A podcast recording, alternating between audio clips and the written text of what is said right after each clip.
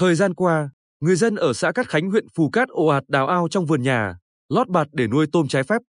Thế nhưng, chính quyền địa phương xử lý không kiên quyết, khiến tình hình ô nhiễm nguồn nước, không khí, xâm nhập mặn diễn ra ngày càng trầm trọng, nhiều diện tích trồng lúa, hoa màu của người dân không thể sản xuất.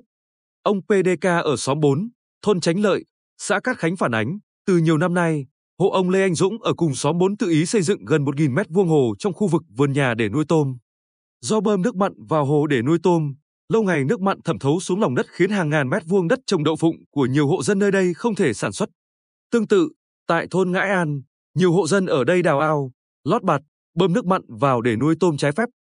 Vì nuôi tôm mang lại lợi nhuận cao nên nhiều vườn tược, ruộng lúa đã biến thành hồ tôm.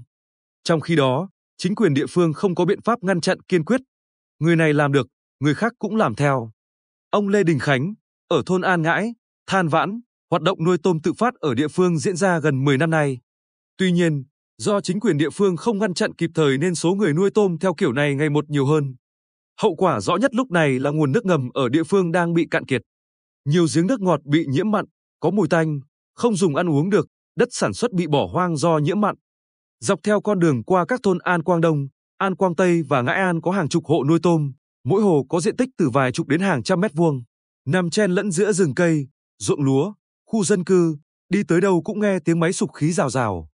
Ông Lê Ngọc An, người dân ở đây, cho biết mỗi hộ nuôi ba lứa tôm một năm, đồng nghĩa với ba lần vệ sinh hồ thì lượng nước thải của mấy chục hồ tôm ở địa phương này đổ thẳng xuống đầm, biển hoặc ra xung quanh vườn là rất lớn.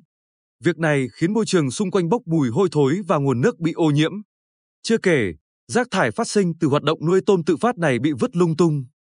Theo ông Nguyễn Trung Hiếu, Phó Chủ tịch Ủy ban Nhân dân xã Cát Khánh, hầu hết các hộ ở đây tự ý đào ao nuôi tôm trong vườn nhà, đất trồng lúa. Trước đây, trên địa bàn xã có gần 30 hộ đào ao nuôi tôm kiểu này, hiện nay chỉ còn lại 8 trường hợp nuôi tự phát trong khu dân cư.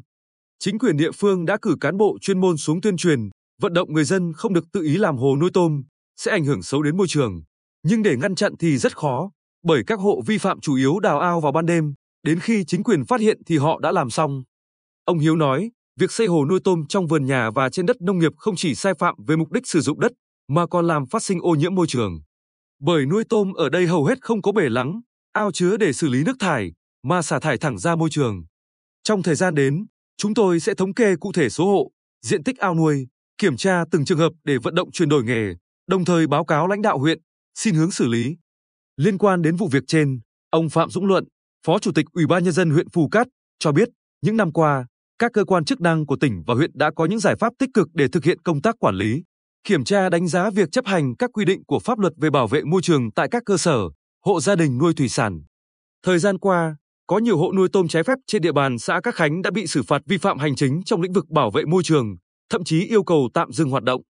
Tuy nhiên, vẫn còn nhiều hộ dân lén nuôi tôm trái phép, chưa xử lý rốt ráo.